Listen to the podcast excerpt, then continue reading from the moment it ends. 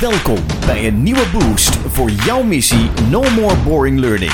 Dit is de Brain Bakery Podcast. Heerlijk dat je weer luistert. Sjaan en ik zitten er klaar voor om je weer deelgenoot te maken van de missie No More Boring Learning. Aflevering 27. Mocht je nu als luisteraar denken, dit is toch niet 27? Nee, dat klopt. Aflevering 27, eh, onze best beluisterde aflevering, gaat over het Pygmalion-effect. Ja, En in deze aflevering, die dus niet 27 is, gaan we eigenlijk door op nieuw onderzoek dat heel veel verband houdt met dat Pygmalion-effect. ja, en dat Pygmalion-effect was zo populair omdat er iets magisch in staat. Hè? Ja. Want wat zegt dat ook weer? Even weer kort terughalen voor het geval je hersenen last hebben van het Ebbinghaus-effect. eh, De vergeetcurve in zijn gevlogen. Ehm, wat het doet, eh, het Pygmalion-effect, is dat hoe jouw leidinggevende of jouw leraar naar je kijkt, jouw leerkracht. Daarom wordt het ook, hè, is het ook opgenomen, die podcast, in, in een aantal hogescholen die leraren opleiden, de PABO's. Wat het doet, is dat hoe die persoon naar jou kijkt, als hij denkt, wauw, ik heb hoge verwachtingen van jou, dan ga je beter performen. Denkt hij, oh, maar dat stuk, dat kun je helemaal niet, dan ga je slechter performen. Dus het beeld, de mindset van de ander over jou, Ja. bepaalt voor een groot deel wat je kunt. En dat is best wel een shocking effect, waarvan. Ja. ja. Waarvan heel veel docenten, leerkrachten, trainers en L&D'ers niet wisten dat ze dat hadden. Nee. Dus, eh, maar er is inderdaad nieuw onderzoek. Ja, dus lieve mensen, we nemen je in deze aflevering mee in nieuwe resultaten, nieuw onderzoek. Dat, ja, of het nou net zo opzienbarend is, dat, maar het is in ieder geval ook heel Ja. opzienbarend en super relevant als je in de wereld van L&D werkt. Ja, en het is eigenlijk misschien ergens ook wel een antwoord op stel. Jouw leerkracht of iemand om jou heen, die is jou aan het golmen. Hè? Ja. Tegenovergestelde, die heeft een slechte verwachting van jou, een lage verwachting van jou. Dan zou je daar misschien middels deze nieuwe theorie iets aan kunnen doen. Het onderzoek, eh, lieve mensen, komt uit een studie door Emily Prager en eh, Rachel White, 2016. En het is gedaan bij een groep. Het ging over volhouden, iets Ja. aangaan wat moeilijk is en daarin volhouden. En dat hebben ze getoetst, Jan-Peter, bij een groep die, daar, die Ja. niet echt van het volhouden is. Nee, nee, ik heb twee zesjarige nichtjes, Ja. eh, dus ik ken ze. Het gaat aan de doelgroep zijn inderdaad zesjarige kinderen. Wauw. Eh, nou, als zesjarige kinderen iets heel goed kunnen, is het van hot naar her. Als een soort vlindertjes door het leven. Dus die zijn van nature nog niet zo goed in lang geconcentreerd iets volhouden. En zeker niet als dat saai is. Kijk, een lange film kunnen ze 300 keer achter elkaar kijken. Ja. Maar het volhouden bij iets wat niet leuk is, niet enerverend, Nee. niet no more boring is, dat is extra moeilijk voor hen. Nee, en waarvan ze de betekenis ook niet snappen. Ja, dus precies. het onderzoek bestond uit, u voelt hem natuurlijk aankomen, dat die zesjarige kinderen werd gevraagd om een taak vol te houden. En dat was een oersaaie taak. Ja. Iets met een computer en een knop indrukken en zo lang mogelijk volhouden. Het was heel repeterend. Dus ik denk, ik denk dat wij hem ook saai hadden Ja. gevonden. Maar voor zesjarigen is 10 minuten voelt dat dan als een eeuwigheid. Dus Ja. het was echt een kluif voor ze om die 10 minuten vol te houden. Nou, van die hele grote groep zesjarige kinderen, die werden verdeeld in drie groepen. Ja. Er was natuurlijk een controlegroep. Dus de eerste groep, daar werd gewoon gezegd, nou, dit is de taak, hou dat vol, 10 minuten lang, succes. Good luck. En verder niks. ja. Oh, Eh. we moeten eerst nog even vertellen waar het mee te maken had. Ja, Oh. Want ja, voordat je verder gaat. Ja, snap ik. Een van de leukste dingen van de onderzoek Ja. vind ik namelijk, het ging namelijk over Batman! Batman! Maar ja, het ging ook over Batman. Mhm. Er zijn ook vrouwelijke superhelden, Oh, Shana. Dus het ging ook over Rapunzel, Ja, Door de Explorer, ja. eh, Bob de Bauer, mocht ook Wonder meedoen. Woman. Ja, Ja. Er waren, er, het, ging, het was een superheldenonderzoek. Ja. En de invloed van superhelden op volhouden. Ja. Sorry. Ja. De controlegroep hebben Ja. we gehad. Die Ja. moesten gewoon volhouden, 10 minuten. Ja. Succes. Dan kan de middelste groep, die kreeg te horen, je mag doen alsof je een van deze superhelden bent. Dus dat Mm. mag je je inbeelden. En dan mag je ook zeggen, nou, ik ben nu Batman of ik ben nu Dora. Of Bob de Power. Of ja, Bob de Bauer. Ja. En dan werd er gezegd, nou, succes Batman met het volhouden van deze taak. good luck. Eh, de derde groep mocht dat ook. Ja. Mocht ook doen alsof ze Batman of Dora of Rapunzel waren. Maar die kregen er ook een, een prop bij, een accessoire. Mm. Dus die kregen bijvoorbeeld de cape van Batman om. Oeh. Of de gele helm van Bob de Bauer. Oeh, dus waardoor het nog echter werd alsof ze die echt waren. Ja. Ja. Toen was het natuurlijk interessant, wat zijn de resultaten van het onderzoek? Oftewel, hoe lang houden deze drie groepen deze oersaaie voor een zesjarige ellenlange taak vol? Ja. Nou, we beginnen met de controlegroep. ja. Zesjarige, super saaie taak. Die hielden het vol. Ik vind het nog knap van ze. Drie minuten en twintig seconden. Zo. En ik denk dat dat ook wel is. Er stond natuurlijk wel mensen bij. Ja. Niet over hun schouder mee te kijken, maar er Ja. stond natuurlijk wel mensen bij. Anders waren ze misschien al veel het eerder gestopt. Ja. De tweede groep, dus de, de middengroep, die hield het al wat langer vol. Maar echt interessant werd het natuurlijk bij die derde groep, die Batman of Dora mocht zijn met een accessoire erbij. Ja. En die hielden het heel veel langer vol, namelijk vijf en een halve minuut. Dus meer dan de helft van de tijd die gegeven was, hielden ze het vol. Wauw. En bijna een verdubbeling van de tijd van de kinderen in de controlegroep. Juist. Ja. Ja, dit is natuurlijk super. Ik vind dit fascinerend. Je moet, Dus- je moet je echt als luisteraar, dit- laat het even op je Ja. inwerken. Want er zit een enorm verschil. Je kunt misschien denken als volwassene, wat is twee minuten? Maar voor zo'n kind is dit het is echt bijna een verdubbeling. Ja. Dus dit is een enorme impact, een Ja. enorm verschil. En dat betekent dus dat op het moment dat je als mens iets wilt volhouden wat je vervelend vindt, Ja. maar wat misschien wel heel goed voor je is. Wat we helaas allemaal wel hebben. Ja, Ja. Hè, dus minder eten of meer eiwitten eten of sporten of de wandeling s'avonds gaan maken of niet 300 keer snoezen, maar opstaan. Of je hebt iets geleerd in een training en je weet dat het goed zou zijn om het toe te passen, maar het kost je nog wat meer moeite omdat het nog geen gewoontegedrag is. Dan helpt het dus om eigenlijk te doen alsof je een superheld bent. En eh, in de literatuur noemen we dat self-distancing. Niet Kijk. social distancing, Nee. maar self-distancing. Dus eigenlijk een soort afstand van jezelf nemen en even je anders voordoen dan je bent. En even denken, hoe zou mijn vader, hoe zou iemand waar je tegenop kijkt dit doen? Wat zou Sjane zeggen? Wat zou Jan-Peter zeggen eh, al op het moment dat dit gebeurde? Dat je dat bij je voorneemt en dat je dan de taak aangaat. En dan zul je dus zien dat je en makkelijker begint en hem langer volhoudt. Dit is namelijk ook al overgeslagen, dat vond ik echt fascinerend, naar therapieën en naar mindfulness trainingen. Wat je daar ziet, hè, als mensen echt zwaar moeite hebben omdat ze heel erg lang al een gewoonte Mhm. hebben die tegen hun energie, tegen hun leven inwerkt, hè, tegen de joy of life, eh, bijvoorbeeld zoals snoezen, eh, dat ze eh, gevraagd wordt om nou eens even op het moment dat je ochtends wakker wordt en je ligt in dat bed en het bed is zo lekker warm nog en buiten hoor je de regen en je wil Oh. niet Oh, en je moet zo naar lekker. werk wat verschrikkelijk is, Ja. Op het moment dat je dan eigenlijk in één keer wilt opstaan, hebben ze bijvoorbeeld als, als game, een interne menselijke game die je dan speelt, dat je doet alsof je een narrator hebt. Dus iemand die verslag legt van wat je aan het doen bent, maar dan niet gewoon verslag, maar even een soort opgewonden verslag.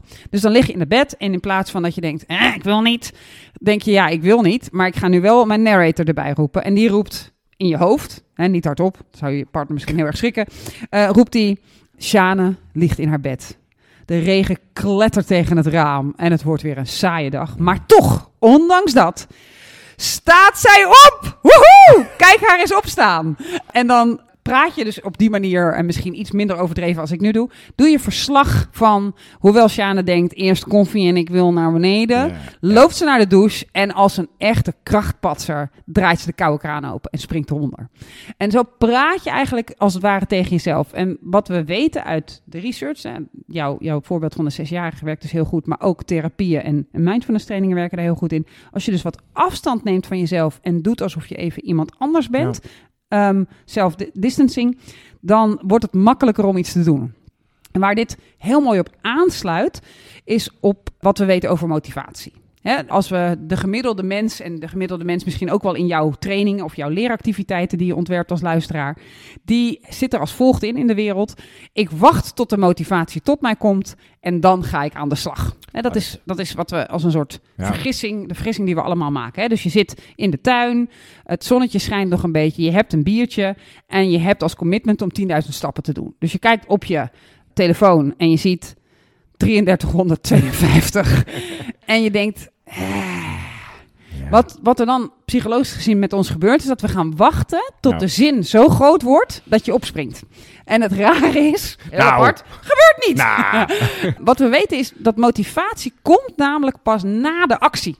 Dus dat betekent dat op het moment dat ik op dat moment de kracht heb om te zeggen in mezelf, misschien via de narrator of ik ben Batman of whatever, ik begin te lopen, dan tegen de tijd dat ik de steeg uit ben en de straat op kom, komt er iets over me. Hè, wat lekker dat ik dit aan het doen ben. En dan komt Ja. dus de motivatie. Ja. Dus na het doen ontstaat de motivatie. Die wachten op de motivatie is heel lang wachten, want hij komt niet. Hij komt pas als je bezig bent. En die self-distancing is een soort accelerator Ja, om, Om die stap om te stap overbruggen. te zetten. Ja. Om vervolgens dat die motivatie komt en dan zou je dat self-distancing dus niet meer nodig Ja. hebben. Want dan, Ja. tenminste als volwassene, een zesjarige heeft hem nodig om die side taak vol te houden. Precies. Ja. En, en hetzelfde is bijvoorbeeld een van de dingen die ook uit mindfulness en andere trainingen komt, is dat je aftelt. Hè? Dus stel je ligt op je bed of je denkt, ik wil nu eh, naar de koelkast lopen om die yoghurt te eten, omdat ik gewoon zes keer per dag wil eten, in plaats van dat ik bij de lunch veel te veel eet, wil ik nu tussendoortje nemen. En je denkt, ik zou daar nu heen kunnen lopen, dan is een van de trucken die ook te maken heeft met self-distancing, is het aftellen. Hè, dat je dan doet, oké, ik wil eigenlijk gaan, hou je bek, doe je eigenlijk tegen jezelf, Mhm. en dan doe je 5, 4, 3, 2, 1. Bam. En dan Ja. begin je te lopen. En met het lopen gaan je hersenen denken: shit, wat goed dat ik dit doe. Jezus, ik ben echt een tof wijf dat ik gewoon nu naar die koelkast loop. En dan ontstaat de motivatie. Dus we vonden het wel fascinerend om met self-distancing bezig te zijn. En jij had Ja. ook nog een, een gave gevonden, hè? Ja, er is ook nog een onderzoek, volgens mij was het ergens in Amerika. En dat onderzoek, daar was in een bedrijfskantine, hadden ze de kassa weg en zetten ze een pot neer waar mensen zelf geld in mochten doen. Dus vrijwillig voor het eten dat ze daarvan meenamen. Of Ja. het eten dat ze eh, gingen opeten. Op basis van vertrouwen ineens. Ja, In, ja. Geen cachère. Nee, we vertrouwen elkaar. We werken tenslotte samen. Ja. ja. En toen stond er eerst alleen maar die, ja, die pot of die bak. En toen kwamen ze, hield natuurlijk wel bij welke broodjes en welk drinken verdwijnt er. En toen kwamen ze erachter, nou, er verdwijnt iets meer dan dat er geld in de pot Ja. zit. Dus mensen doen dit niet helemaal correct. Daarna hebben ze in meerdere stappen, maar uiteindelijk bouwde het op naar, hebben ze heel groot, hebben ze mensenogen op een soort poster, hebben ze daarbij geplakt eh, op de muur. Zodat als je daar kwam, dat je eigenlijk soort via, dat had je niet door natuurlijk, maar dat je via die, die ogen van die vreemde eigenlijk naar jezelf keek. Self-distancing. Eh. Ja. En daar het gevoel had, ik hou mezelf in de, ik zie mezelf of ik word in de gaten gehouden. Ja. En toen zagen ze dus dat eh, Het veel makkelijker dat het werd. percentage Ja. dat klopte, dat dat veel hoger werd. Dus mensen werden veel betrouwbaarder, Ja. de- deden het veel zorgvuldiger dan zonder die ogen. Ja, dus even die weten dat een ander naar je kan kijken, kan heel erg helpen. Ja. Ik vind het dus fascinerend en ik denk dat, het, dat er hier heel veel toepassingsmogelijkheden voor zijn om deelnemers in trainingen of trajecten te helpen om, weet je, als ze tegen je zeggen, ja, ik wil het wel, maar jeetje, hoe, hoe doe ik dat dan? Ja. Nou, dan bijvoorbeeld in je hoofd, Batman, en dan te doen alsof, wat zou Batman doen? Dat zou al kunnen helpen. Maar betekent dit, JP, dat wij bijvoorbeeld in onze trainingen met capes en maskers en helmen Ik heb ze al besteld. Oh. Ik heb ze besteld. ja, ja. Je ziet de post vanzelf verschijnen. Ja. Ja. ja, het is een soort interne game die je kunt spelen, maar je kunt het natuurlijk ook met echte superhelden doen, want je spreekt iets anders aan, iets hogers dan jezelf. En daar vind ik de vergelijking met dat Pygmalion-effect zo fijn. En stel dat je een leidinggevende hebt die dus op een Ja. bepaalde manier merk je over jou denkt. Ja. En je merkt dat je daarin meegaat. Wat het Pygmalion-effect Ja. is. Hè? Het Pygmalion-effect is mijn beeld over mezelf. Volgt dat van mijn leidinggevende. En je, wilt daar, je merkt dat. En je hebt dat door. En je wil daar tegen ingaan. Dan kan het self-distancing, namelijk door niet te geloven in het beeld wat die ander van je heeft. Of het beeld wat je daardoor van jezelf hebt. Dat daar uit te springen Ja. door een narrator. Door had er wat een derde zou, partij Ja. bij. Ja. wat zou mijn vader doen? Wat zou iemand waar ik naar opkijk doen? Eh, en, en je dat af te vragen, dan eh, neem je sneller actie. En dan komt die motivatie daar makkelijker achteraan, omdat je dan in die actie bent gegaan. Ja. Ja, er zijn eigenlijk vrij veel mogelijkheden voor zowel de trainer als dus voor de deelnemer om als iemand een, een mentaal obstakel heeft, als iemand iets moeilijk vindt, eh, om diegene zover te krijgen dat hij denkt ja, dat hij in actie gaat Ja. en dat volhoudt. Zonder dat je als L&D'er dus enorm moet gaan duwen en trekken. Ja. Ik spreek maar even voor onze luisteraars. Ik denk dat we daar allemaal een hekel aan hebben. Ja, Maar soms dat ook wel doen. ja. want dan komen er heel veel bezwaren. En dan toch het beste met je eh, overtuigen. Ja. Doe het nou toch, het is heel goed. Ja, Ja, terwijl self-distancing is dus wetenschappelijk aangetoond. Ja. Dat zorgt ervoor dat mensen of in actie komen of Ja. de actie volhouden. En, en, en dan kun je inderdaad, denk ik, voor sommige doelgroepen prima met Batman aankomen. En die correlatie leggen. Ik denk dat het voor sommige groepen dan echt heel averechts werkt. Want die denken, hallo, in mijn werk Ba- Batman. Ja. Die, die zijn eigenlijk zo ver verwijderd. Hier zit verder geen mening in hoor. Van hun kind zijn. Dat ze, dat ze ja. gamification een soort stom vinden. Ja. Maar die kunnen nog steeds zeggen van oké, wat is een voorbeeldfiguur? Eh, wat zou, eh, stel dat je met rechters werkt, waar ik wel mee gewerkt heb. Als je daar met Batman aankomt, dat werkte niet. Eh, maar stel dat je zegt van nou, die en die, welke rechter vind je nou een hele gave, wijze persoon? Ja. Kun, je, kun je die persoon even naar voren halen in jezelf op het moment dat je iets gaat doen wat je heel lastig vindt? Ehm, dus ik denk dat dat even zoeken kan zijn voor, voor je doelgroep. Maar het is een fenomeen, het bestaat, het is wetenschappelijk aangetoond en het werkt. Dus ik zou zeggen, stop het social distancing, start het self-distancing. En daarmee, lieve luisteraars, komen we aan het einde van deze aflevering. Als je wilt reageren, doe dat lekker. Je ziet het linkje weer bij de omschrijving staan. Dan kun je via Speakpipe kun je een eh, reactie achterlaten. En laten we nog even zwaaien naar de YouTube-kijkers, die zijn er natuurlijk ook. Hoi hoi. Heel goed. En dan gaan wij eh, lekker afronden. Dankjewel Jan-Peter. Jij ook. Tot de volgende keer. No more boring learning. Dit was de Brain Bakery podcast. Wil je meer weten? Kijk dan op brainbakery.com of volg ons op onze socials.